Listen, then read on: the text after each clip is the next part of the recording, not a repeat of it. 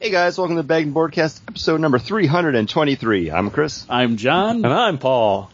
We're a weekly podcast that comes to you in three ways. The first being The Week in Geek, bringing you the top geek stories of the past week. Next is the list, the books that we are looking forward to coming out the 16th of November, 2016. And we follow it up with our weekly rotating main topic.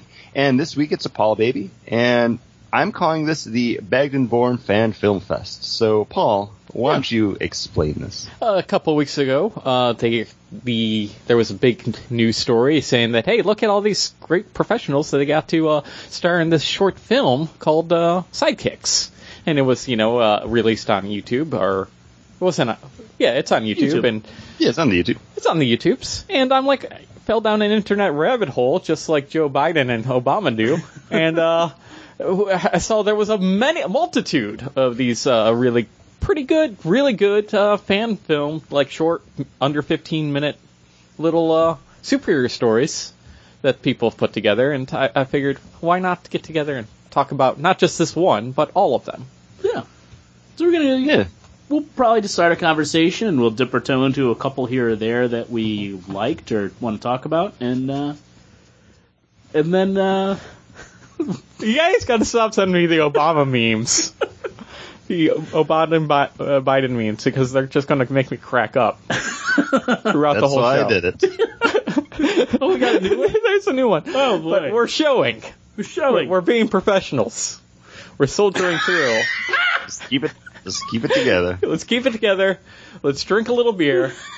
Let's have some fun. Chris, what Yes. are you drinking? Well, why don't you talk about your beer first? Because Oh. I was going to piggyback off of that. Oh, this is uh, I, I- picked these up because uh, there was this weird fascination that we had with the brewery when we first started uh, getting into craft Uh, sorry, what, uh, what what brewery are you talking about? The brewery, Yes, E R U uh, I, know you're talking about a brewery, but what's the name of the brewery? uh, the brewery. It's kind of like okay, I'm sorry, I said the and not the, but what's the Oh, name oh. of the brewery? well, this is kind of like how Kermit is the frog. This is the brewery. It's In, Smokey uh, the Bear. Yeah, Smokey the Bear. This is uh, out of uh, the brewery, but it's spelled B R U E R Y. Uh, and this is out of Plancent- Plancetta, California. And uh, this is the Or Chaka or Chata, I think so. and is O or spelling a lot here. O R space X A T A. And this is a uh, blonde ale brewed with rice, cinnamon, and vanilla beans added. Uh, so this becomes like a uh, it's a very rich, very sticky, sweet uh, brew that tastes like a uh, rice pudding. Oh, so it's like horchata. Horchata. That's it. Horchata. Look at you, so so worldly. It's got a really good nose on it. We've had this um, when this beer was released just to special members of the brewery club, where I uh, had a friend that I kind of went in on it with, so I was able to get some of these for us. Um, and I think it was better then. This is kind of the mass-produced version of it. Um, I think it's. They say it's the 2016 edition. It feels like it's got a little bit of a tartness to it. Like it's okay. Losing a little bit of its real sweetness. It's still a sweet beer. it it it has that like white wine effect where it just tendrils on your glass too after you've poured. So it is Yeah. that sticky. There's a lot of sugar.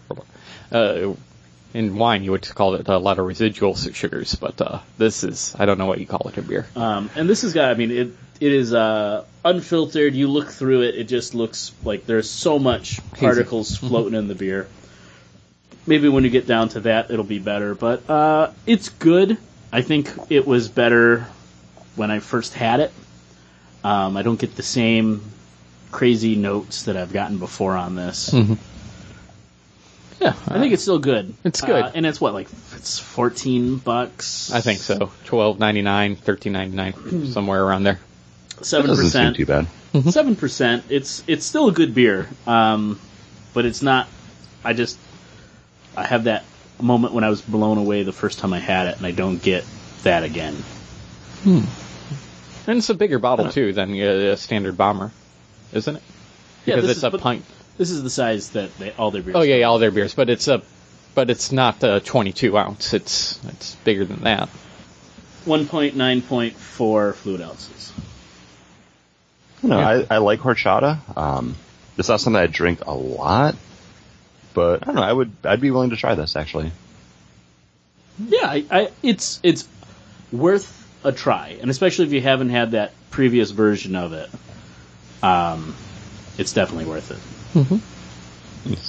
Um, I was going to also be drinking a beer from their brewery, um, but when I opened it up, it started foaming all over the place, and then I Ooh. stood over my sink holding it, and I lost half the bottle. Mhm. so I was a little disappointed about that, um, but I'm glad to hear that you guys have it because it was going to be the autumn maple. So I'm looking forward to hearing how it is, or maybe you guys have the same issue with it. Um, I actually emailed the brewery about it to see if it was a common problem just with that batch, or if it was maybe just something that happened in the distribution, because that does happen from time to time. Um, if you go back episodes and episodes and episodes ago, we had beers from one of our favorites um, over at Ithaca, and I believe it was the 15 Uh, 16 or was it the 16? Okay. um, which every single bottle that we had was just infected, and anytime we would open it up, it would just continuously foam. Um, it's always disappointing, especially when it's a beer that you're looking forward to. Um, but not to be outdrank, I have two beers from Elysian Brewing, and I'm starting off with one of your favorites, Paul, and this is the Dark of the Moon, the Oh. their, uh, cinnamon pumpkin stout, and it is just as pumpkin-y as as it was when we had it like the first time, like two years ago now. Nice. You got a lot of Um, cinnamon. Yeah, on that initial sip, it was like bam, cinnamon in my face. It's like I tried it. doing that cinnamon challenge that all those white girls were doing on YouTube a couple years ago. uh, but now that I'm like halfway through my glass, it's really kind of leveled out a little bit more. Like my palate's kind of adjusted to it. It's got a nice deep richness. Um, you get that pumpkin yammy,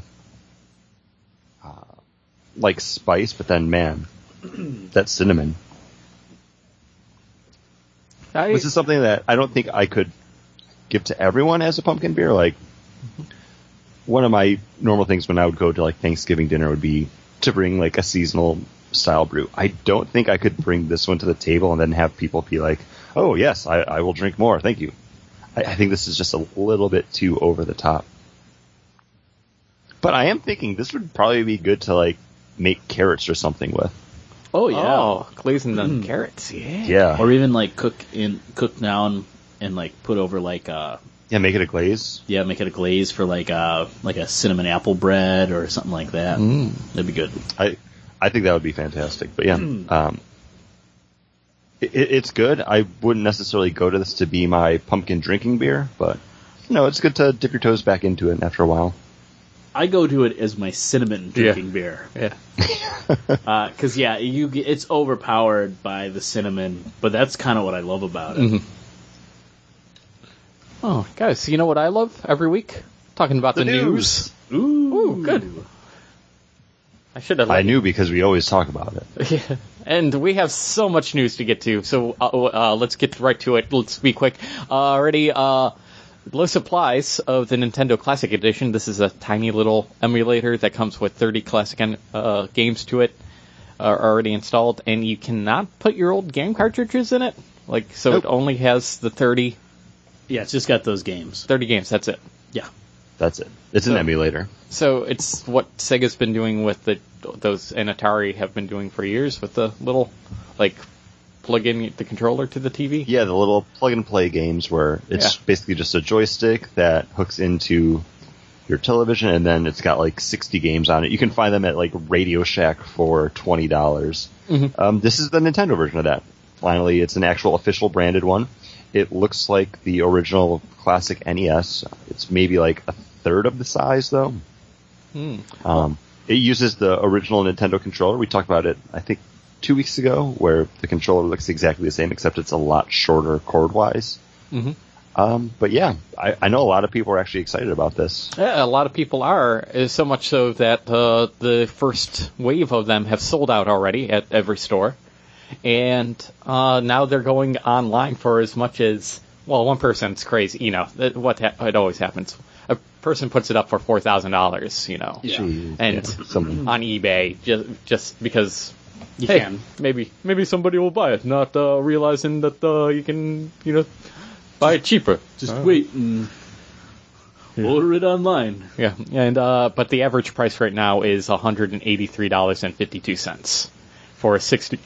Ooh, excuse me, for a sixty dollar product. So, um, and the qu- quantities were so limited that even at the Nintendo's main store in Rockefeller Center, they only had two hundred and fifty to sell. Wow. It's like, Nintendo does know that sometimes people want their products, right? yeah, yeah. Sometimes they know. Well, they love to do. I mean, like, look what they did with like with the Wii when it first came out. They did the same thing where every week people would go to stores waiting and wanting, and even if you didn't want one, and you just saw one on the shelf, people would be like, "Oh, you can't get this. I'll buy it." Like, and Yeah. buy it for Yeah. people, or just buy it. Mm-hmm. So I, I think it's just uh, they're creating the hype again. They're trying to create the hype again.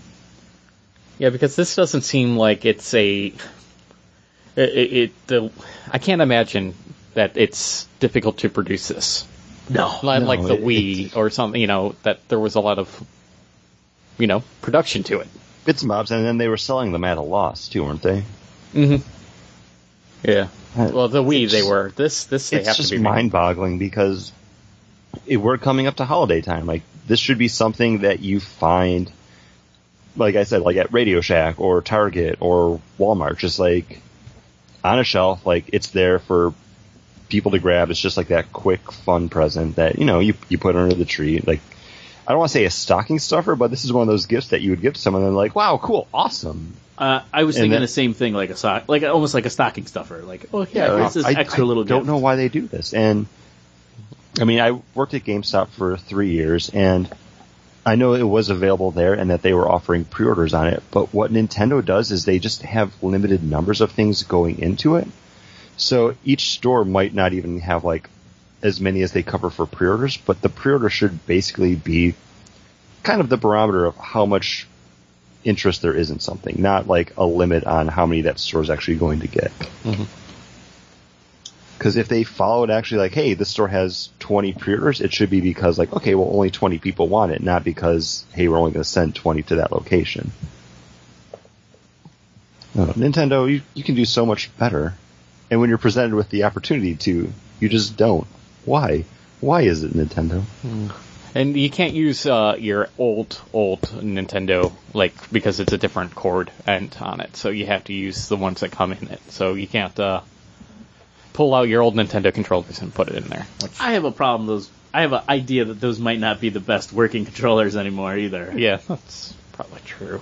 But it- they do. People still sell the old school ones like Yeah. that are made now. So uh, because there Yeah, I mean- are other emulator systems out there. Like and here's the thing. Just go to any kind of thrift shop or flea market that might be in your area. Find an actual original Nintendo. Yeah, you might have to blow in the cartridges a bunch, but you can probably get the system and all the games you want for half the price. It's it's a little tough because uh, like even like if you go to Oogie uh, Oogie Games, which is a used uh, game seller here in our area, and even flea markets, man, like they they know what they're selling, and it's hard to find like uh like some of the really good classic games for under fifteen dollars. So, like if you wanted the original Final Fantasy still, it's going to run you at least I would say twenty five thirty dollars. And Dr. Mario same way, you know, somewhere in that price range, fifteen bucks per.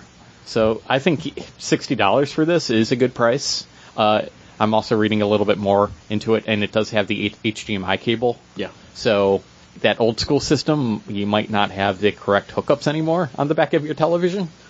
I still do for my Super Nintendo, Mm-hmm. but playing on it like the screen is warped and weird Yeah. uh, on my new TV.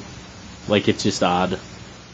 So this, you know, does the scaling and does all that, you know, and t- takes that all into account and does it right. So I, I understand it, but if you, you can't find this, I think if you have the cartridges already, a Retron, which is another emulator system that lets you play all the cart- your cartridges that you already own, and also lets you use the controllers that you already own, and does the upscaling, and it has HDMI out, might be a might be another option for people. I Yeah. don't know. I don't know.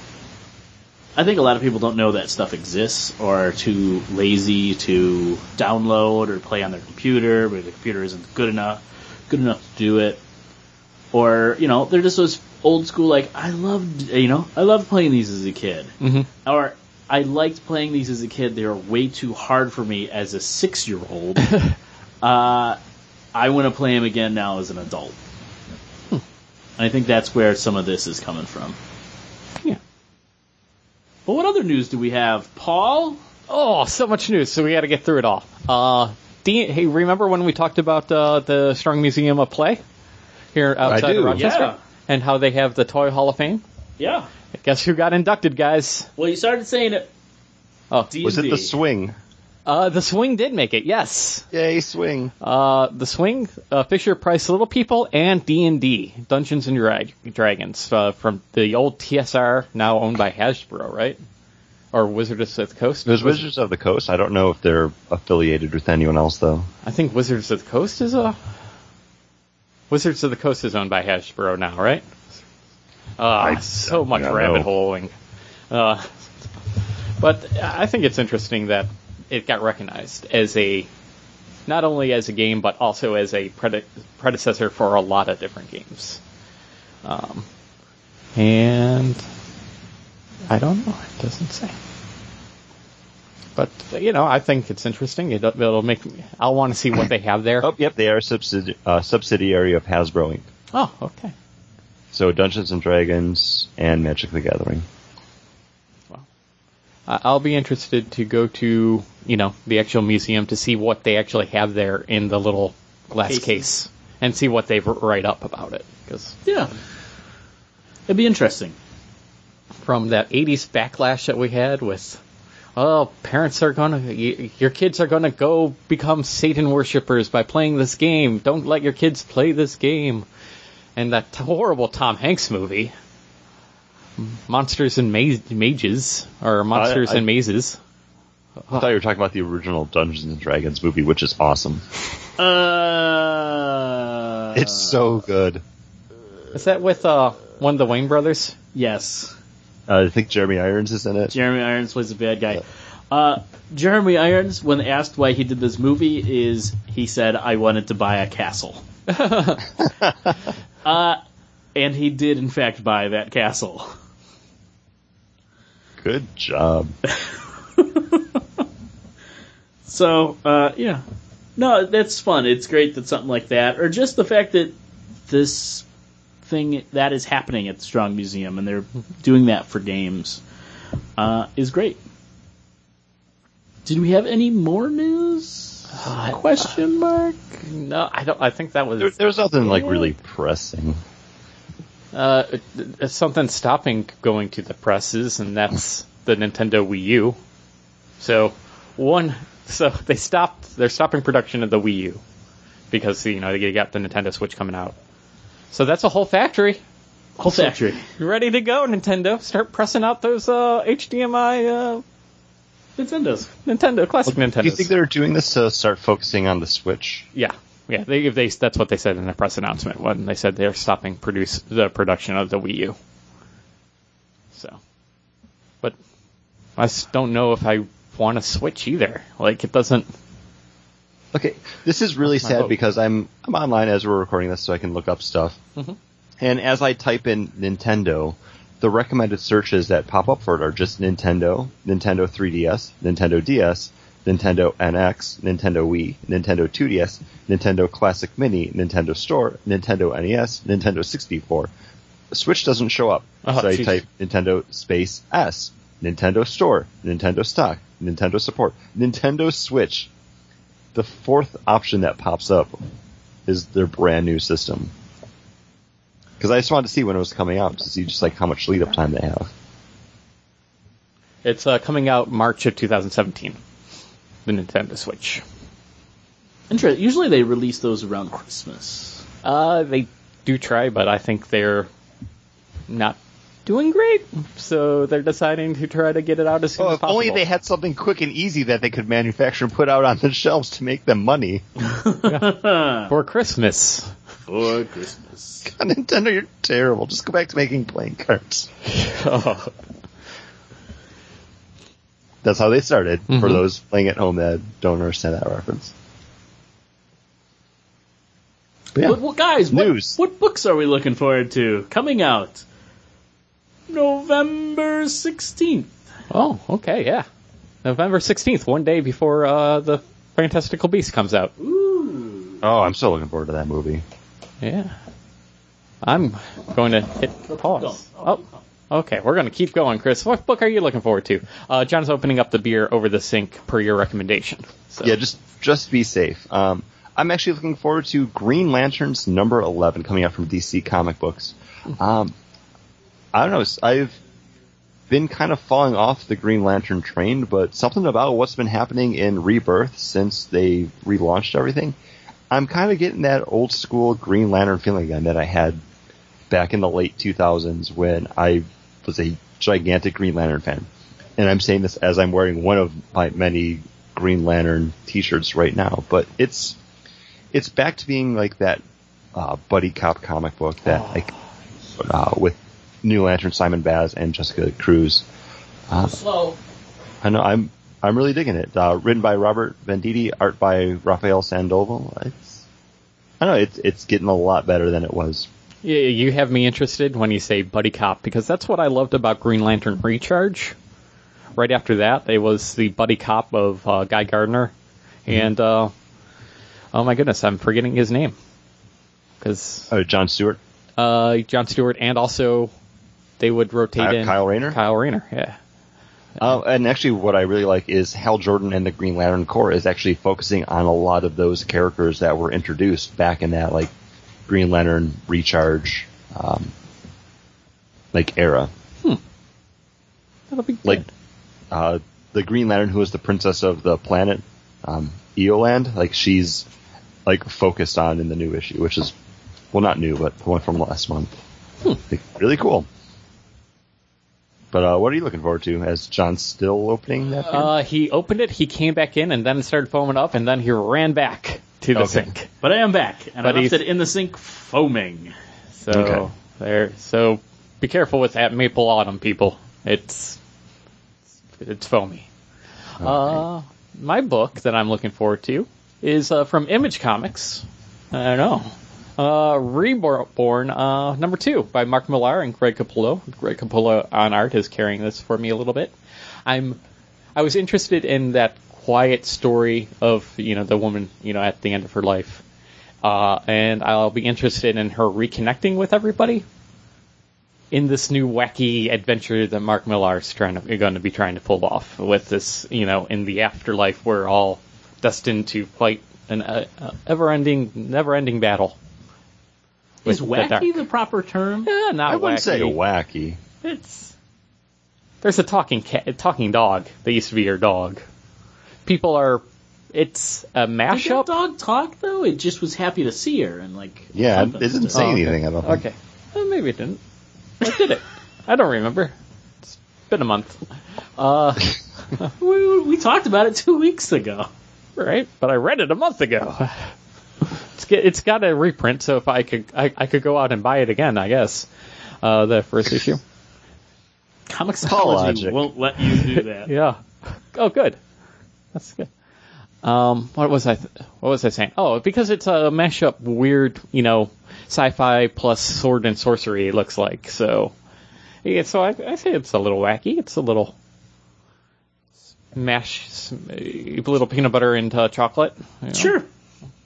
I mean, we, we talked about it on uh, 321 if you wanted to go hear our thoughts on it, and I I really came around on that book. Like, it didn't wow me at the beginning, but yeah, definitely once it picked up, I I was in. So I'm looking forward to reading number two as well.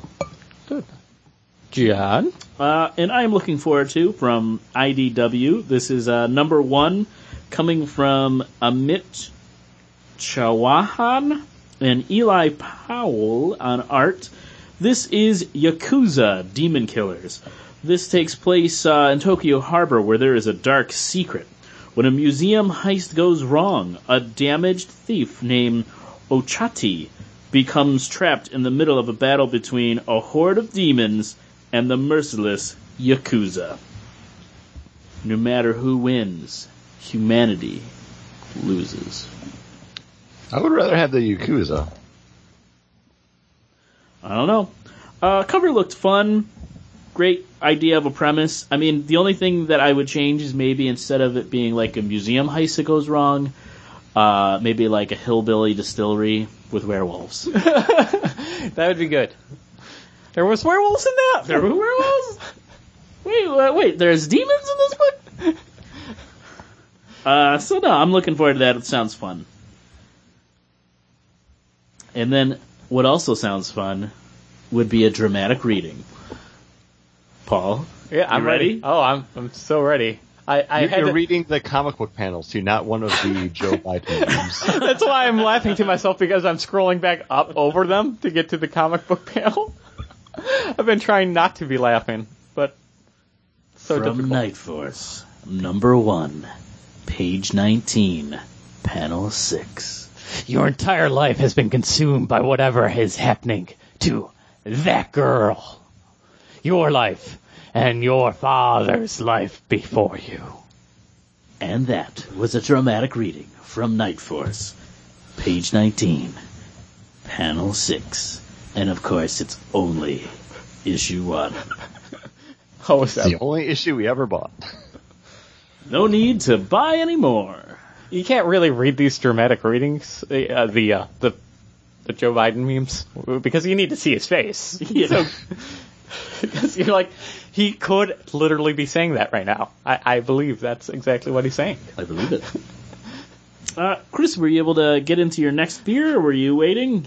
Um, no, I I still have some of the Dark of the Moon left, and I didn't know if you guys were going to pull another beer, so Oh, guys, breaking news! Because we had very little news. Supermoon tonight. Superman. hey, Super Moon. Yeah. The closest that uh, the Earth is going to be to, uh, you know, this side of the planet uh, in uh, 61 years. Or, right, so so Did we there have you go. Supermoon over the summer? Yeah. But this is even super er Super. Er, er. We won't see another supermoon until 2037 or 2034, Uh, according to NASA. Chris, if you we'll want pro- to believe NASA. We'll probably just stick with the the one beer. We still have half a bottle. Uh, Paul's a little hungover from yesterday, so he's not going too crazy. No need to open another bottle. So if you have something else, whenever you're ready, just hop in and uh, we'll review it. All right, and once I uh, finish this class, I will let you know. And we got to start reviewing some of these great net or YouTube shows slash f- short fan films. Um, I guess we should start with the one that you know kind of started the whole process, Sidekicks, right? Uh, yeah, or why don't we just talk about like fan films just in the past Oh. too, like stuff that like, hey, when did we start getting to notice that people were making these? Back in the day, uh, sci- back in the day, uh, sci-fi before it was sci-fi had a like special, like uh, showing off a bunch of like the Star Wars fan films. Like it was a two-hour special, and they had like sh- clips of some here and there, and they talked to people that were you know, like kind of a behind the scenes, like, oh, how did you do this, or why did you do this, and every interview was basically the same. Well, when I was a kid and I saw Star Wars for the first time, I I needed to, you know, get involved somehow, and ever since I've been trying to, you know, tell tell a story in the sci-fi universe or in the Star Wars universe. And you know, every single interview was like that. And you know, a lot of them were really good. Some of them were cardboard and bad. And but uh, you know, that's I knew they were around, but I never really wanted to go. Really felt the need to go digging for them. Uh, I thought when you said like back in the day, or like back in the day, there were these things called moving pictures. I was sort of like, wow, we're really going back, back pretty far. Uh, I think it was like, um, I think it was there. They made that Grayson one where it was uh, shot like a movie trailer, as if Batman had died, and then Grayson stepping up uh, from Robin, kind of into that I didn't see that one. back town. There was an old one. Like I, we didn't put it up on here, but it was like it's from like the '90s, and uh, they did a great job with it. Um, and that's kind of what I every now and then I'd either look that one up to watch or see what other ones. There was like the the Batman versus the Predator. And uh, even now, like there's some websites now that they do those. Um, they have the fans vote on who would win in a fight, and then they hire people to act them out, uh, which are kind of fun. Like you have like uh, you had Batman versus Vader, uh, Deadpool versus Batman, like a lot of Batman versus people. Um, but those are always like kind of fun, and they're real quick. And a lot of it is most of the video is those people having the debate of who would win, and then people voting on it. Um, so it's something that's still going on, and it's not as as extreme as the ones we are going to be talking about. Yeah, and on the subject of fan films, for me, it's a lot like the cosplay that we talked about a couple episodes ago too, where hats off to people that even attempt doing it because the amount of work that it takes and pr- the amount of resources that you have to put in to have some of the ones that like we talk about today are just staggering. Like it's, I don't even want to think about ah, what a movie I make looks like Yeah. because it wouldn't be good. It would be cardboard and cheesy. It I would be good. best of intentions, but no, it just it would be horrendous. You listen to our Christmas specials to see our great writing skills. Oh no, the Christmas specials are great because there's literally no budget for them because we don't need it. Just voices. just voices. Just voices. Yeah, Paul. Which one? Uh, since this is a Paul baby, which one did you want to kind of get into first? I did want to start with uh, sidekicks here, and uh, Okay. I'm gonna click on the link here. Yeah, and if you want to see these, they will be all posted in the show notes for this episode number 323. Uh, so we got uh, Sidekicks, which is a short film by Jeff Cassidy. Si- Sidekicks. Sidekicks. Sidekick. The Oh, yeah, yeah, one. Chuck Norris movie, Just- which is awesome and also deserves your watching. Just one sidekick. Right. Uh, and it stars Josh Dallas, uh, Emily Bett Rickards, Tom Cavanagh, uh, and Kristen Michael Cooper. I think is Kristen Michael Cooper the guy from? Uh, I think that's the kid. oh, that's the kid, and is Josh Dallas then the guy from uh, Once, Once Upon, a Time? Yes. And I, Em- I still only ever watched the first episode of that, so I don't know. I got through the first season, and the first season was okay. And I've been told I need to actually like give it a shot, but My wife watches it, and she hates when I'm uh, around because I ask too many questions. I know And then I make some. complete complete sidebar. But I finally just got into American Horror Story and watched the first three seasons of that. So Once Upon a Time is next on the list, I think. Uh, it doesn't seem it doesn't seem like a bad show, but it is like a soap opera with fairy tale creatures or fairy tale characters. Because a lot of times my wife tells me, "Okay, so that's so and so. This is what's happening." Da, da, da. And I look at her with kind of like an eye roll mentality, and she tells me to shut up and Sure. go away. Don't make her crazy. I don't know what the Caitlin crazies. Uh, but the, getting back to Sidekick, uh, it's a short fo- uh, film about a father who's struggling should with a uh, important conversation he needs to have with his son. Uh, he's a younger kid, maybe eight, Maybe. maybe eight. maybe. Um, and he's trying to have this conversation uh, cruxed in uh, telling a bedtime story about basically the two action figures that his kid is always playing with. And so you know it's a you know short film in this fantasy world because kids don't play with action figures anymore. They're busy on their iPhone. I'm pretty sure they still do. They still sell them. There's some you can tell that are for the adults, and some that are for Most the of them are for forty something, thirty something, twenty something year old kids. Uh, and uh, the dad's having, and it's basically this battle between this the good superhero and the dark man, Ca- Captain Strong, Captain Strong, the good guy. which I could not remember his name forever until I actually just reloaded it. So it's kind of like playing in the background as we talk about it. And uh, for whatever reason, he keeps the dark man keeps on kidnapping the same girl over and over again, and Captain Strong keeps on saving her until one day he can't. And uh, I don't want to give it all away because you know I, I think there is an emotional, jour- you know, an emotional crest to this, uh, unlike some of the other short films that we'll watch, which are just you know there to be action packed and to be a spectacle. Uh, I don't think it hits me quite right. Yeah, I see the crest. I see where it's trying to go, and it, I, s- but I've, but I'm never really hit with it. Yeah. Yeah, like, you no, know, I, I agree. it's- It's extremely well done. The production value is fantastic. Um, I'm just afraid for Tom Cavanagh, who's always going to be cast as villains now. I think after his appearances on The Flash. Um, Well, he keeps on doing I the. wish they had. I wish they had just paid a little bit more for Emily Bett Rickards, who plays Felicity on Arrow, to actually say a word.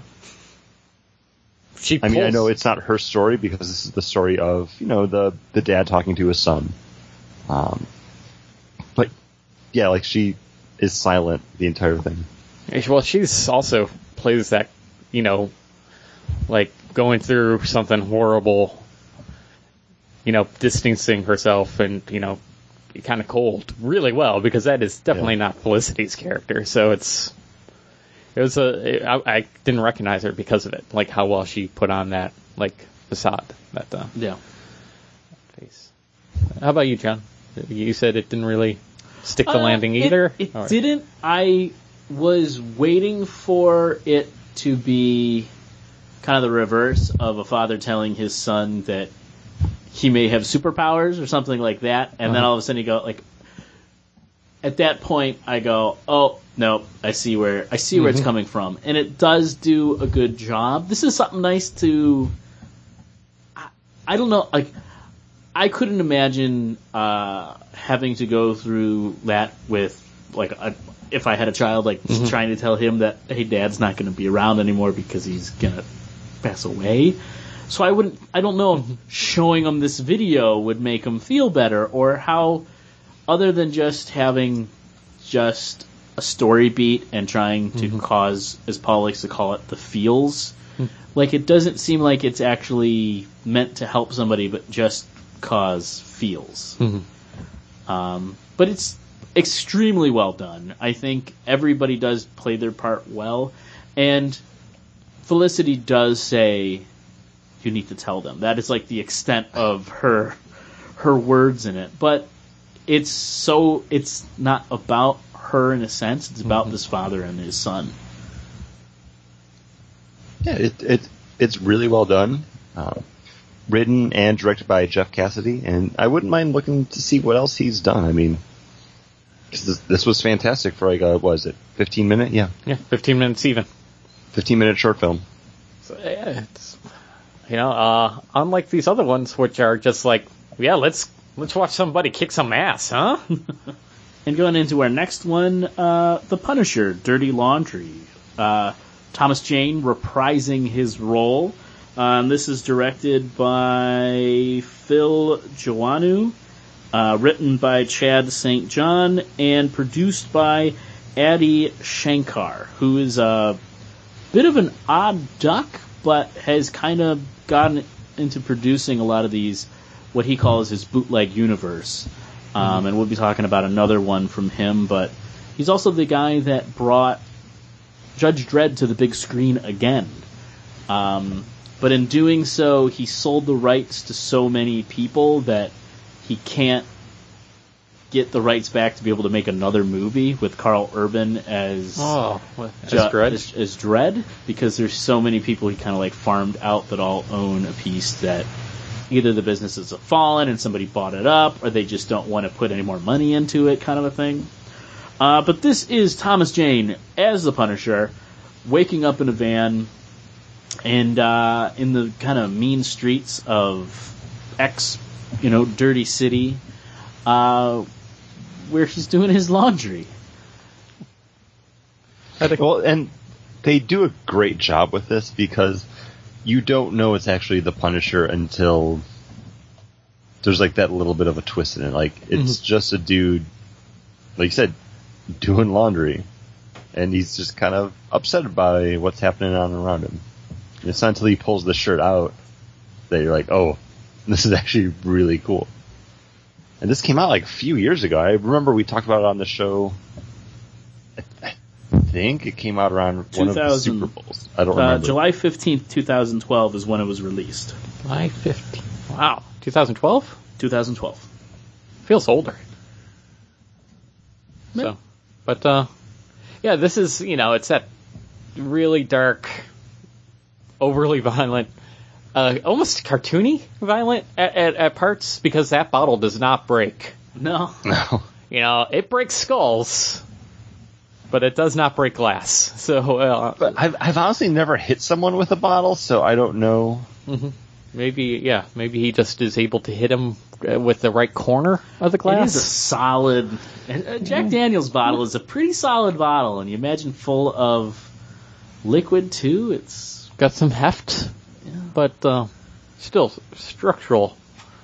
Structurally, I, I, I was more concerned about uh, it being glass, and you see chunks of people's heads going flying when he hits people with it. So Uh, and also a special appearance by Ron Perlman too. Also, also worth noting. also who's throwing his hat into the ring for being the next president of the United States. Well, that was a joke, right? I, I don't know. It's Ron Perlman. Who knows? Yeah, it's do, Ron Do Perlman. tell boy. He can basically just do what he wants at this point. Papa Ron can do, Papa Ron. calls himself Papa Ron.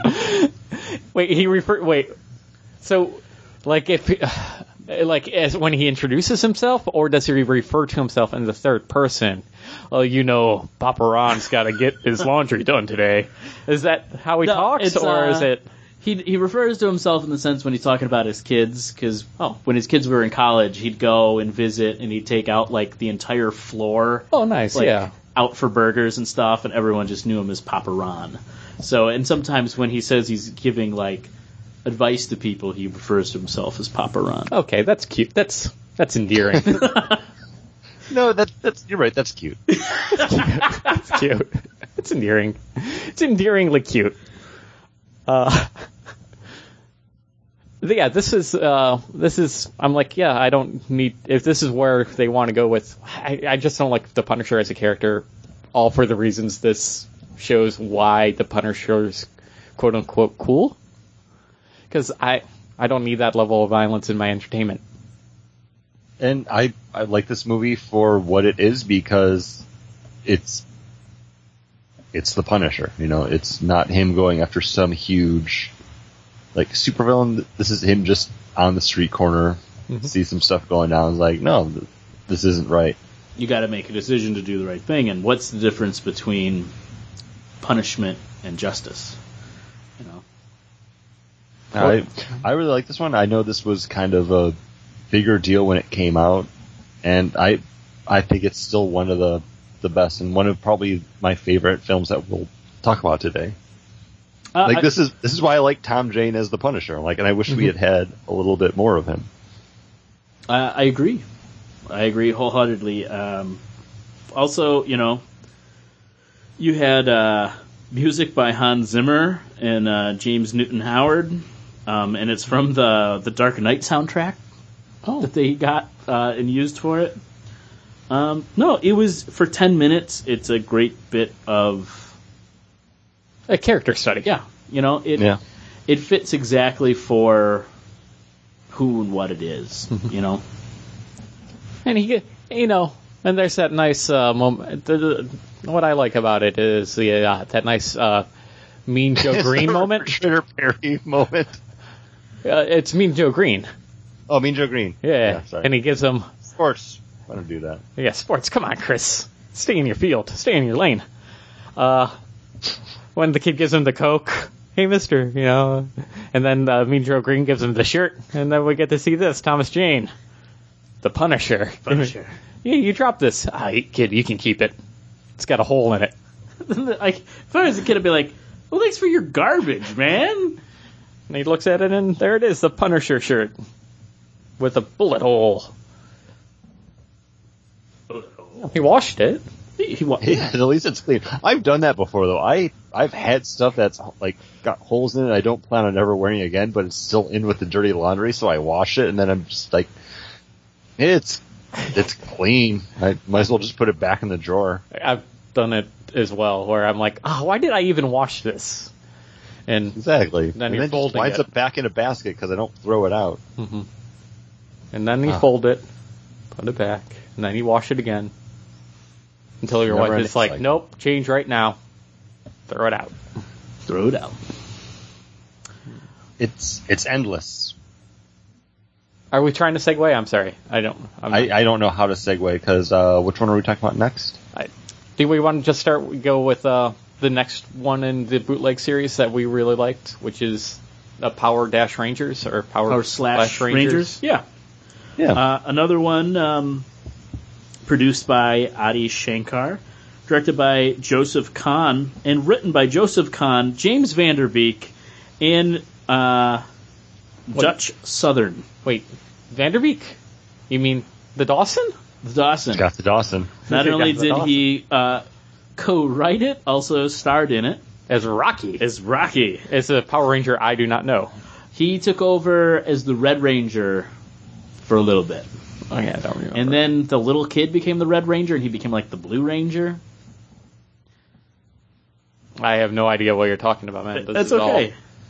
So if you Power, if- Power Rangers is going on its like twentieth season too. Yeah. Like it's it's been around for a while. Just keeps going.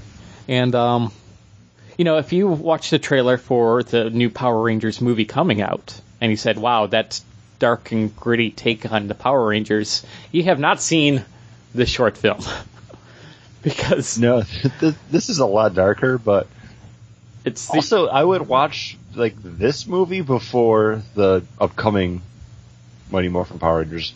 No matter how much I enjoy, you know, Elizabeth Banks and Bryan Cranston and stuff, I, I don't know. Like, I think I'm ready for James Van Der Beek's Power Rangers.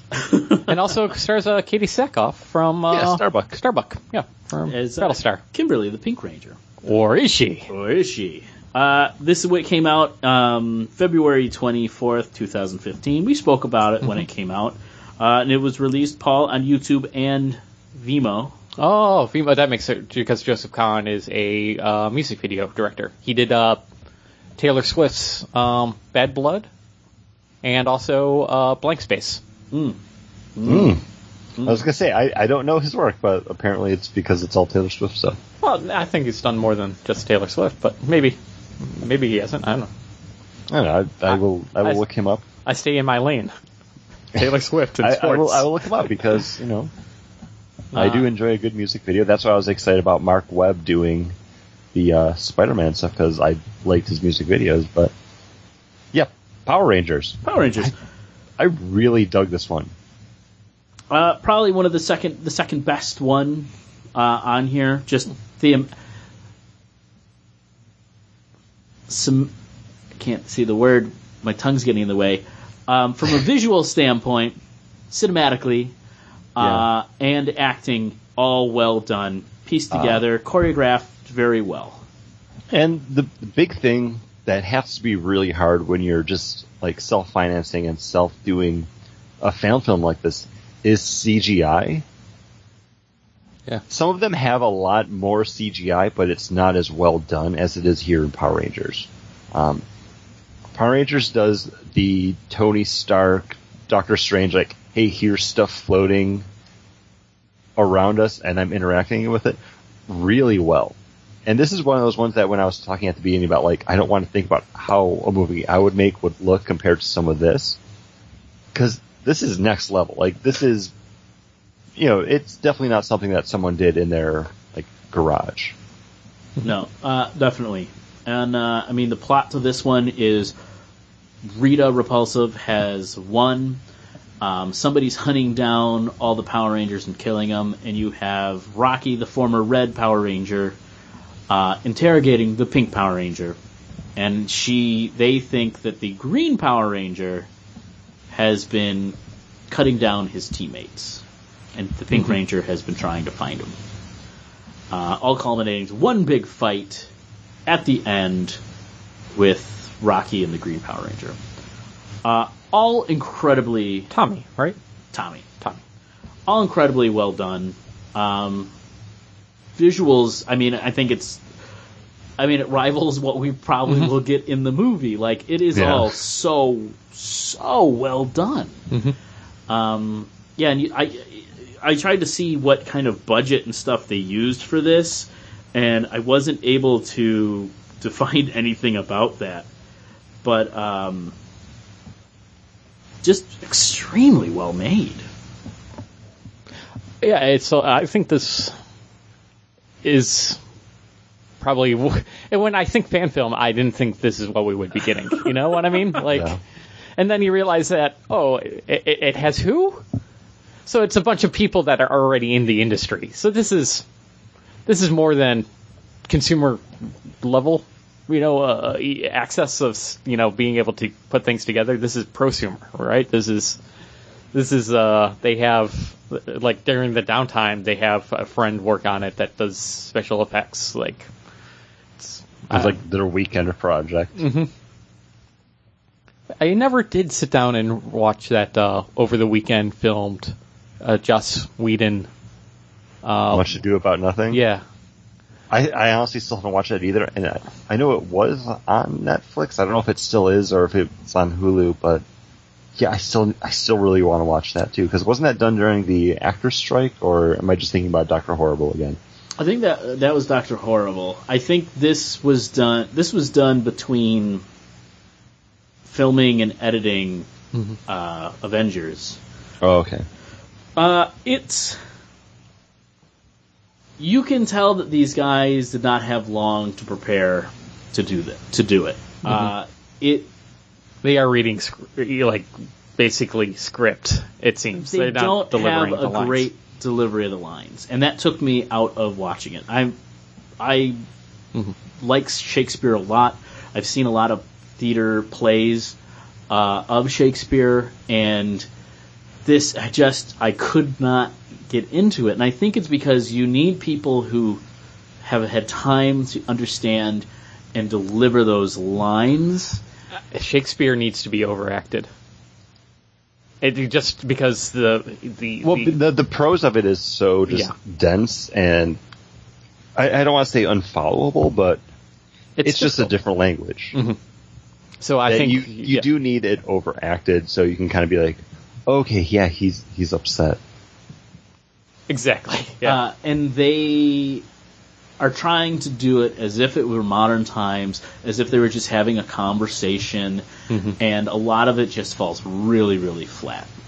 Uh, I think it's great that he that Joss Whedon did it, but it almost is a disservice to the source material. Yeah, and that seemed like it had a lower budget than this short film here. and that's you know, and also when I think about it, I was like, oh, we'll probably get a bunch of uh, the Star Kid stuff, like Holy Musical Batman, Right, Yeah. which is done well for what it is. the people are wearing actual like the costumes that you buy in a Halloween store for the costumes. yeah, But you don't get that. You get actual made Mhm. costumes, and the helmets look well made. yeah, Yeah. because that room where they're just doing all the information stuff is just Like, amazing. yeah, the too. talking heads room. Oh, so good. Oops. I didn't Yeah, have. I, I liked it.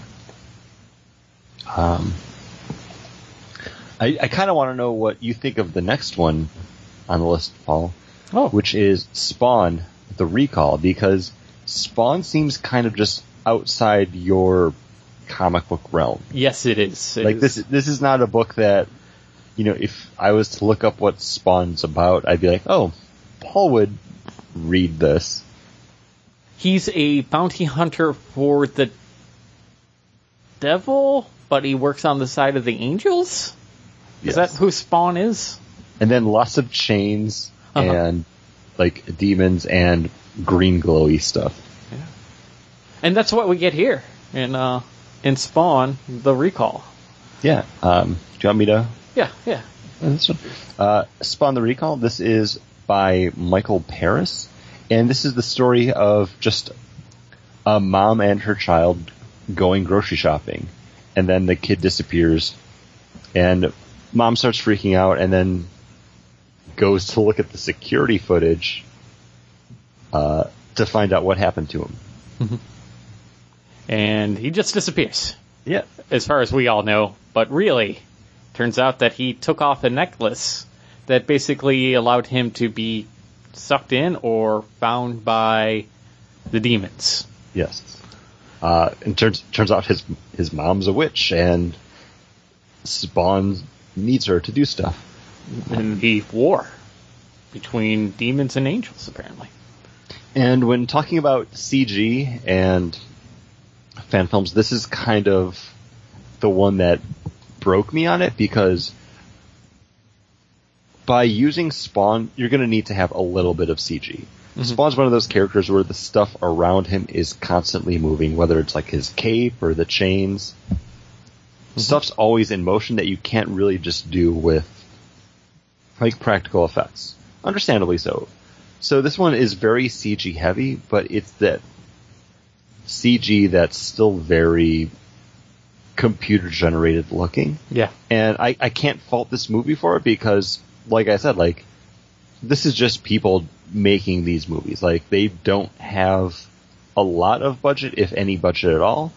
And I wouldn't know the first thing about making, like, CG, like, spawn capes. So, yeah, this is infinitely better than I could do. But it's one of those things that when I look at it, it's just, it, it catches me, even though it's still really well done.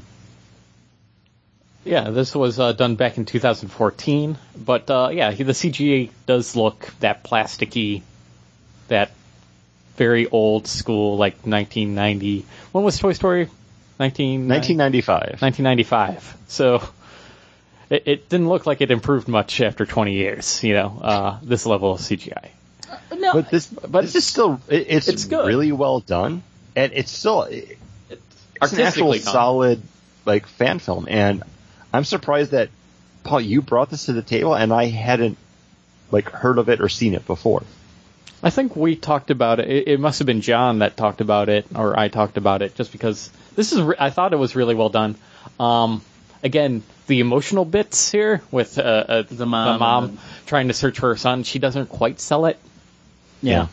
Um, but, but also she, it's definitely English is their second language. Um, so maybe that's so she has a Yeah, there's, um, quite a heavy accent. there's closed captions on this just to kind of let you know what's actually being said. I, I had no issues understanding it, but I found myself reading along with it just because it was there. Yeah. Uh, and it was. Um, I, I thought that. I mean, the com- the uh, the computer animation wasn't like top of the line, but for a fan film, I thought it was great. There's Oh yeah, And I thought like just the way they did the chains, the way, way they did the capes, even the the black liquid moving with faces and hands and stuff coming out of it, all extremely well done for what I was not expecting. Right. Uh, Yeah. During the times where Michael, right? That's the little kid's name. Sure. Little I- kid, I honestly little kid is fine know. by me. The little kid is going through and he's being like suckered in to like taking off the medallion and winning the f- lake of happiness. Like that CGI, what- yeah, that that like otherworldly, like happy, bright stuff. I thought that worked really well. And there's also, uh, I caught it. Uh, there's one screen shot where there's the two little blonde girls Oh, from The Shining. from The Shining I standing did around. not see that. That creeped me the hell out. I'm like, is it? Yeah, yeah, that that's them. And I've been clicking around trying to find it again to to make sure that I wasn't just crazy. No, and I I have nothing bad to say about this one because even CGI in a fan film that's not studio quality is still better than anything that most people would be able to do. Uh, and at the end of the day, I I really like this one. I'm glad that this kind of popped up, even if the acting wasn't the strongest on it. It was still still extremely well done. Uh, I agree. And again, like if you if you aren't a Spawn fan but know of Spawn, you'd probably enjoy it. If you're not a Spawn fan, I wouldn't say actively go out and find it. But it's eight minutes of your life. It's not. no, But in the scope of things, I mean, eight minutes, it wasn't that bad. I think it could have been trimmed down a little bit. I mean, there was a lot of the mother, whose name just completely escapes me, just like walking through the supermarket that I didn't need. with a bunch of close-ups of her eye makeup. Yeah, Yeah. It, and it's not well done makeup, but yeah, it wasn't wasn't terrible. Yeah, Uh, good. And then we have uh, Nightwing, the series, uh, fan made little like uh, season. I think there's like four or five episodes. Um, and this, I only watched the first one. I actually watched some of these when they first came out because these, I believe, were made with um, oh, what you call it, uh, Kickstarter money. This Oh. was kickstarted. Okay. Um, I, I only watched the first one of this because that was kind of the only one that was floated across the desk. hmm Yeah, I only watched the first one as well because I'm like, ah, no, I'm not going to come back check out all five parts of this epic miniseries because I'm not that interested. Uh, but created, developed, written by uh, Danny Shepard, who also stars in the series. Um, and I mean, like, it's got a big cast of different people who are uh, who are in it. But it is probably, I think, the closest we're ever going to get to an actual like Nightwing series. And I don't think it's bad. You can definitely tell that they are better than amateurs at this, but still not professionals with the series. But I think it's well done. I think it's well done. I think this, by look, fits in well with kind of the CW Arrowverse. Uh, even like the Deathstroke costumes, very close to um, Arrows. I mean, it's not the same quality wise, but you've got Deathstroke wearing like that kind of scarf around his neck that you see Slade Wilson wearing around on the island. It's it looks good for what it is. Um, you have to wait almost the entire eight minutes of the episode to see Dick Grayson pop up. hmm Which I mean, when your show is called Nightwing the series, I, I would kind of want more of that. Yeah, but, But- Batman the animated series, the best episodes were the ones with the villains, and then Batman would show up at the end. You know, and But you're- you're still- care things. But I, I I was trying to think of a way to defend Batman the animated series, but then I was like, I don't need to defend No. that show. that's great. Yeah. I don't know. There, there was just a lot of Deathstroke walking around punching people. Yeah. when I was like, give me some Dick Grayson. Like, give me, give me Nightwing, please. this yeah this i think is a the writer director actor star uh, is definitely a martial arts guy and he and it prob- does he come from i don't know john were you able to figure out where he came out of where he came from? Uh, no, does he do um, fight choreography for like television shows and stuff like that in movies? Because that's what i that's all i got from this was oh this is a guy that likes doing fight choreography. Like, and here we are. We're going to set up this scene where, okay, these are just the bullshit guards that are going to get killed, and then suddenly we're going to have two guys that actually are almost worth their weight, and so, you know they're gonna uh, they're dead, and then they're dead, you know, and we're going to do cool stuff like have them like push one guy to the other guy and then take out the gun and shoot them, shoot through both of them, and you know, it, it was all fight choreography and not much like you were saying, Chris Nightwing, and then by the time we get Nightwing, he's just doing the fight choreography. But even like the Nightwing fight choreography isn't anything. Mm-hmm. Yeah. Like it's him like talking to a guy that's chained up, Okay. and then it's done. Um, again, not bad. It's so much better than I could do with anything. I just, I just wanted a little bit more. I liked how uh, Danny is that the actor's name? The guy that did this, um, Danny Shepard. Danny Shepard. I did like how he played off Nightwing as like when he he says, "Don't worry, it's not broken. You'll get feeling back in a second, you big baby." You know, he has that kind of coy playfulness. Uh, I just, but he didn't have a that real likability that I think Dick Grayson's superpower really is. Yeah. Yeah, I, I agree. That like the handling of Nightwing is really what was going to hinge this on being something that I liked or disliked, and I think he did an okay job of it. Um, he did bring kind of a lightness to the character that I think you need to have for Nightwing. You can't have him grim and brooding like you do with Batman, which is much easier to do. I think playing likable and kind of lighthearted is so hard when you have a universe like the Batman one. It's just mm-hmm. they're just so on opposite ends of the spectrum that it's got to be hard to bring a character like Dick Grayson to life. Yeah, it, it's yeah that and it's that likability to get that on screen. It's ephemeral, you know. You can't you can't make it happen. Yeah. And I think so they're weird. trying to do a darker, grittier version of Nightwing because this is former Robin hangs up his mantle and becomes Nightwing after his girlfriend is shot and killed. Mm-hmm. So it's like, mm, that's not like you're giving more of a reason to be dark and gritty when yeah, that's not the character. It's almost like, hey, I like to jump around and kick. If I was going to make a movie, who else likes to jump around and kick? Oh, Nightwing. Yeah.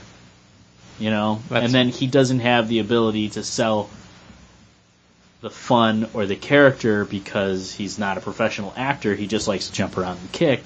So how do you do it? You play it dark and gritty and tell me where she is. Yeah, but then at the end he's like, ah, don't worry, it's not broken.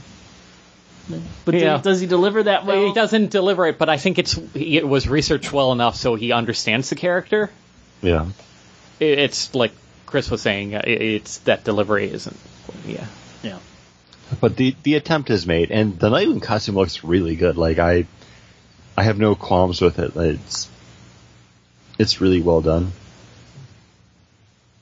Yeah, I there was nothing here that made me want to click through the rest of the yeah. um, like the series. You nailed it for me. Uh, I was trying to think of why I didn't click on the next one because, uh, and you, you're right, Chris. It hinged on Nightwing's performance, and he didn't. You know, it's tough. It's but he couldn't sell it. Like he, it was there. There was nothing off about it or wrong about it. It was just not on. So that's why I didn't click any on any. Yeah, I mean, uh, just like having it playing in the background of like the discussion here is like it, it's it's got what Nightwing is. I mean, he's like taking that dude with the tracer. He's back hanging out, and then presumably Barbara shows up, and then fade to black. But yeah, it's just it wasn't enough to like hook me in. Much, Especially since we're huge Nightwing fans too. uh, much like my next beer. Oh, yeah. I, I, I, I forgot completely forgot it. to jump in with it before. uh, this is also from Elysian Brewing, and this is the Great Pumpkin. It's an Imperial Pumpkin Ale, okay. and I want you both just close your eyes and just remember what Dark the Moon is. Cinnamon. Now just now just add water to it. Oh. Now now add a little bit more water to it, Oh. and there you go. Mm. um, Elysian Great Pumpkin. It, it's not great, even though there is a little bit of pumpkin into it. Uh, I'm I'm really saddened by this. Um, originally, when I went to the beer store and I saw this beer, it was something I hadn't had from Elysian Brewing. There was another brewery that had another beer called the Great Pumpkin, and I thought about doing the Great Pumpkin off. Okay. Why not? Like, hey, you have two breweries both making the great pumpkin beer. I should drink both of those. But then after I had grabbed that one, I saw that there was also the Dark of the Moon, and I was like, oh well, I can do two Elysian beers. One of them I know I can talk about because we've had it before, and like I can just try it now compared to how I felt about it before. I I kind of wish I'd put the Elysian Great Pumpkin back because man, this beer. I, I, I, I want more from it. I've already drank a like full glass of it, and I'm still trying to decide just what it is to me, and I, I really can't. I, I would prefer any other pumpkin beer I think I've had over this, hmm. and I'm I'm sad by that. I wish I had my receipt so I remembered how much I had spent on this because You want your money back? I, I don't want my money back, but it's just kind of one of those like, for what I paid for this, I probably could have gotten a bottle of the uh, Anderson Valley. Oh, yeah. Like even because I know they had the, bur- the was it the boot barrel. Yeah, the the Yeah. pump. I really like the barrel aged pumpkin ale that they do. I I'll finish it because I have it here, but man, not fantastic. At least I still have some Dark of the Moon left to drink. I forgot we had this uh, Truth in Journalism, the uh, bootleg universe uh, Venom, uh, still Okay, on I, the list. I didn't watch this one because Yeah. the audio track was removed from it, and I know we had said it wasn't something we would talk about. But what made you put this one on the list? Well, I heard it because it was a part of the bootleg, so I actually didn't end up watching it Oh, okay. either. I forgot I, know- still had it on I the thought list. maybe you had watched it before. I had watched this when it came out, Okay. and it's actually I thought really well done. Um, yeah, it's weird. It's it was shot. It's shot to be like um, documentary style, where they're following uh, Eddie Brock around pretty much after he's become Venom, but Eddie Brock's still try. He's been fired after some major event, and they're following him around as he's talking about what's happened to him. You know, I got fired, I was wrongly accused, this or that. And the guy who um, stars in it, um, who's known for being like his big thing was being in um, that HBO event, True Blood. Oh. Um, Ryan Kwanten, mhm. K W A N T N. Uh, he does a really good job playing an unhinged, slightly likable Eddie Brock. Like a Eddie Brock that'd be able to talk his way through things, and he's kind of a scumbag. Um, like how Eddie Brock was in, when he first became Venom. Um, and like you have these moments where you see him like, hey, how'd you get that far off that scuff- scaffolding? Or he's like lifting weights and he's lifting like way too much weight that he should be able to lift. And then in the end, they see him, they hear him talking to himself and they peer in and you can see the symbiont around him and then Venom kills the film crew. Oh. Uh, it's really well done. I, I I also I couldn't find a good copy of this again, but it's what you expect coming from that producer of those bootleg universes. It's well made. It's a black and white documentary. It's supposed to have been shot from a Belgian, you know, like a Belgian f- film, a documentary film company doing it. Uh, So I, I tried watching it. Excuse me. Um, it's hard because it's there's no sound to it. The audio track was removed due to a copyright claim. There is like closed captioning, but it's all in French. So where does Venom actually appear in this? Because I didn't watch the whole thing because it's almost 20 minutes long.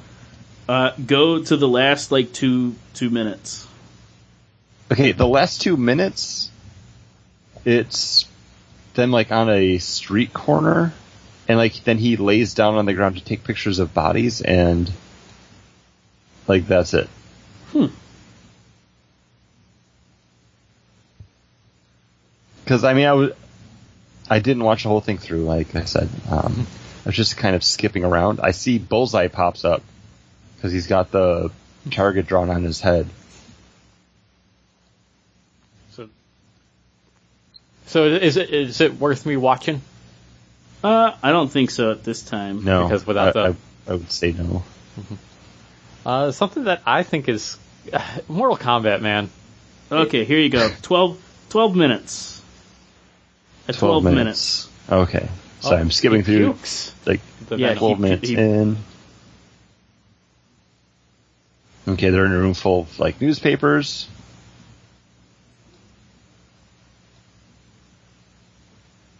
Okay, I'm just. he, he's in a turtleneck. Oh, he's vomiting. Is Yeah. it Paul? Is this the Yeah. Paul story? This False is the false story. story. Um, oh, he vomits. It comes onto his arm. Cuts away. You see tendrils jacking that dude up. Okay. Yeah, I don't. Uh, no, it is by far probably what the the worst Uh, uh, one on this list next to maybe the Mortal Kombat ones. Like, not that the Mortal Kombat ones are bad, but they're. I wouldn't say they're the best. They're not. They're not the best of this bunch.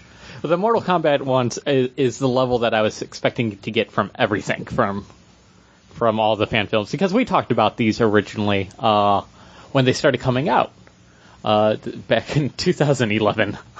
Wow. So, um, this I is never watched any more than this first one though. Oh, really? Uh, I went Yeah. through a bunch of them eventually.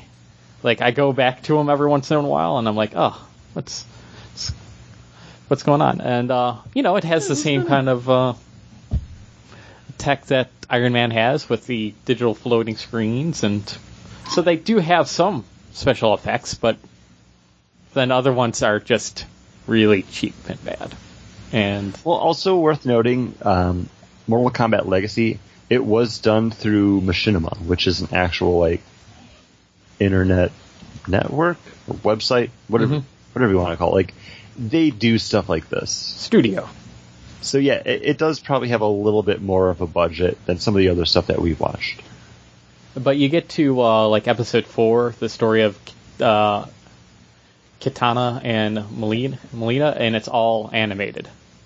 Oh really? There's yeah, there's one part where when they go to their backstory, it's all animation, like really like storybook animation. Like um, they took panels a- a- of uh, like anime and barely animated it.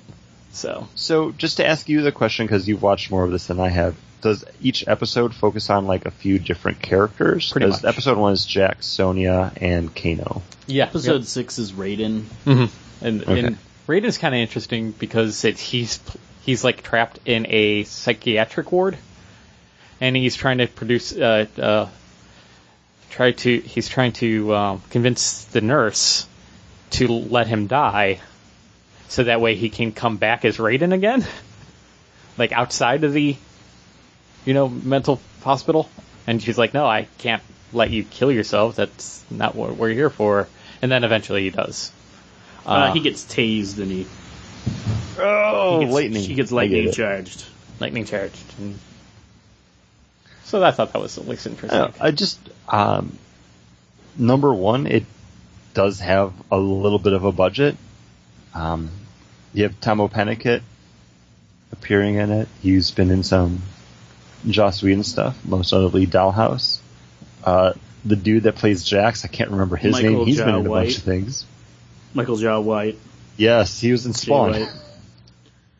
White. Uh, it was funny watching this again because I was like, "Oh, that's the dude from Spawn." I just watched a Spawn movie. And then uh, what is it? Uh, the the isn't it Ryan? What's her name? As uh, Jeri Ryan. Mhm. Is yeah, Sonya, Jeri Ryan. Seven of nine. Seven of nine. So it does have some big people in here, but I mean it's developed by, um, like you said, it's it's got a the production companies Netherwell uh, NetherRealm Studios, Warner Brothers Interactive, Warner Brothers Premier Digital. Like they all had a piece in producing. So this is a legitimate, like official yeah, yeah. fan film. yeah, I think it came from uh, originally. Remember that one fan film we watched, like that teaser trailer for Mortal Kombat, and I thought that's what got this to get to be made.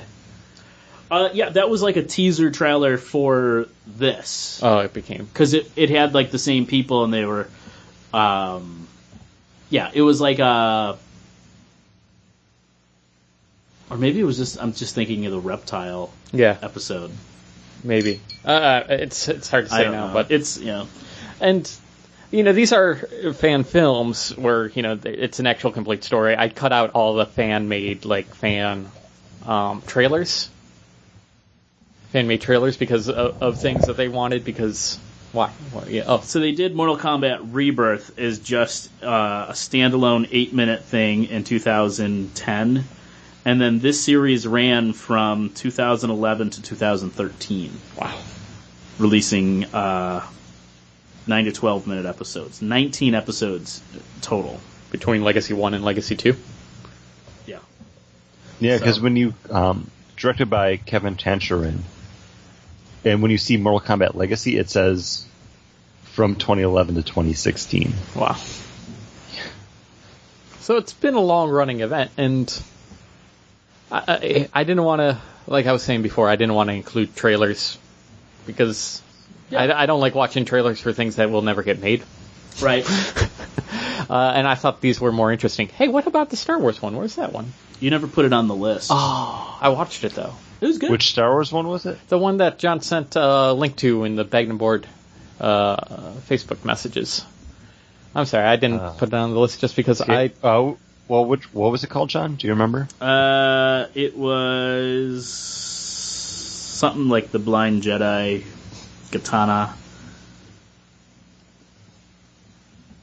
Blind Jedi. Uh, here it is. It, uh, H-O-S-H-I-N-O. Hoshino. Hoshino. The Tale of the Blind Jedi. Okay, Which I sorry. thought I thought it was a well done one. There's so many of those Star Wars ones being made, especially since episode uh, seven. Oh, Yes, I meant like just now with actually like good uh, facts and people really caring about it and having the ability to make good ones. Um, but I thought it was a really good one. It was also one that had just gotten released while we were talking about doing this, so I was like, oh, hey, that fits in there. I didn't realize it was brand new. Yes. Uh, but yeah, it's like the Jedi learning from the, you know, Yeah, uh, the published November 1st, 2016. Wow. I'm on it right now, yeah. uh, but it was well done. And it, it I mean, we did, yeah, we didn't talk about any Star Wars ones, but I feel like Star Wars fan films uh, tend to be the ones that are the most well done. Mm-hmm. like And I don't know if it's just because people go into Star Wars kind of with, I don't want to say lowered expectations, but when you look at the original films, you can tell they were done on a very tight budget. The effects and props aren't that great looking, so it kind of just sets you up to be like, no, like it's the Star Wars universe. Things look kind of shitty. Mm-hmm. and it works in that universe because of that. And here, I, I did enjoy the story because it's about a brazen young student that just wants to play with a cool lightsaber. I don't blame her. yeah, She's like, dude, we're practicing with wooden Bushido blades, or, or, whatever they're called, and in that universe. And he's like, no, do you think the power comes from the saber?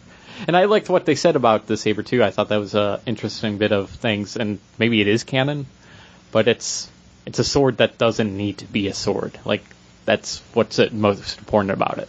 yeah, It doesn't need to be used. It's it has no blade. yeah. And when you are using it, don't use it as a flashlight.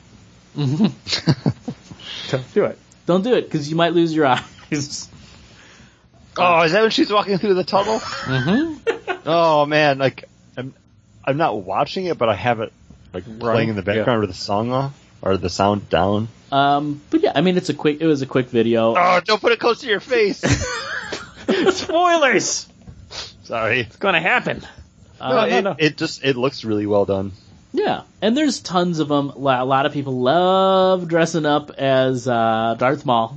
There's a lot of bad ones of just the but a lot of them delve into that Nightwing scenario of oh it's people wanting to fight choreography Yeah. and they're not good at fight choreography. so it's like Yeah, you'll watch them and uh, but some of some of them are. Some of them do do a good job. Um, and they're they're fun to watch. Like if you're on your lunch break and you got like free Wi-Fi in your office, like just like put a couple of those on because a lot of them they're not longer than five to six minutes, and you'll get stuck in a little wormhole of. Oh yeah, let's check out this one. Or let's check out this one. I like the ones that are you can tell they they're people that do parkour like that's what they're doing Parkour. and they're like and now they have a lightsaber in their hand and they're parkouring and jumping around and getting chased you know that's fun Well, there's uh, uh, two. There's but there's a- no story There's no story. There is a competition that are just people who. It's a competition of the lightsaber kind of choreography, and you can watch their videos that they filmed and then sent in. So people are using the lightsabers, but it's all about the dueling. It's all about the different swordplay, and some of them are are really good, and some of them you're just like, eh, yeah, better luck next time, guys. um, Yeah, like sometimes the choreography ones are really cool, even though there's no story or anything else to it. Because a couple weeks ago we talked about how the voice of Baymax from Big Hero Six, Ryan Potter, did the Tim Drake, um, like choreography video where he was like submitting himself for like consideration, and it's literally just like him in a gym, like fighting people. and leaping around. Re- and really well done. Yeah, no, it was. It was well done. I was like, yes, that that choreography is is solid, but there's not much else to it. Yeah. No, but uh, so do we want to do like our top three? Yeah, the power So ranking. we we kind of like started talking about like our favorites and stuff. Yeah, I'll, I could do a power ranking. I would go. Uh, I would go Hushido, number one. I would go.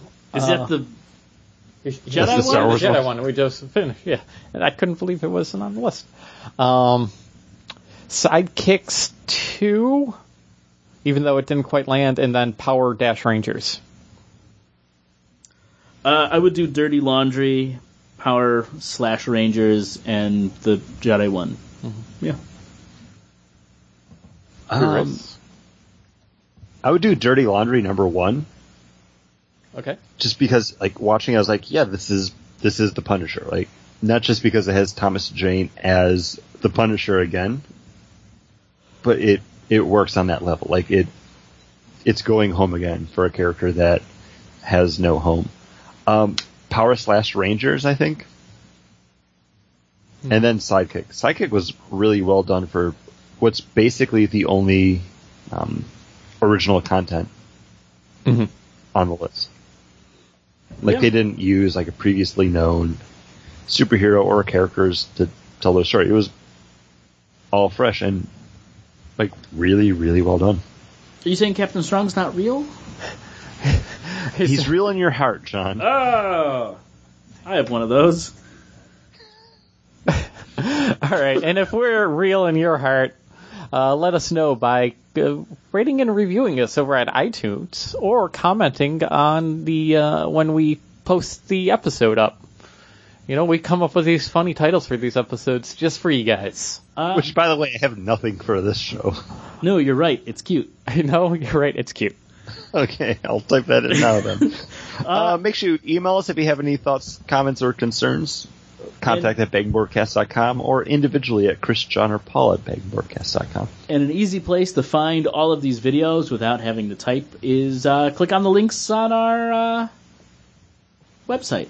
Facebook Yeah. page, website, all of it. Well, yeah, uh, we're on the Facebook, we're on the websites.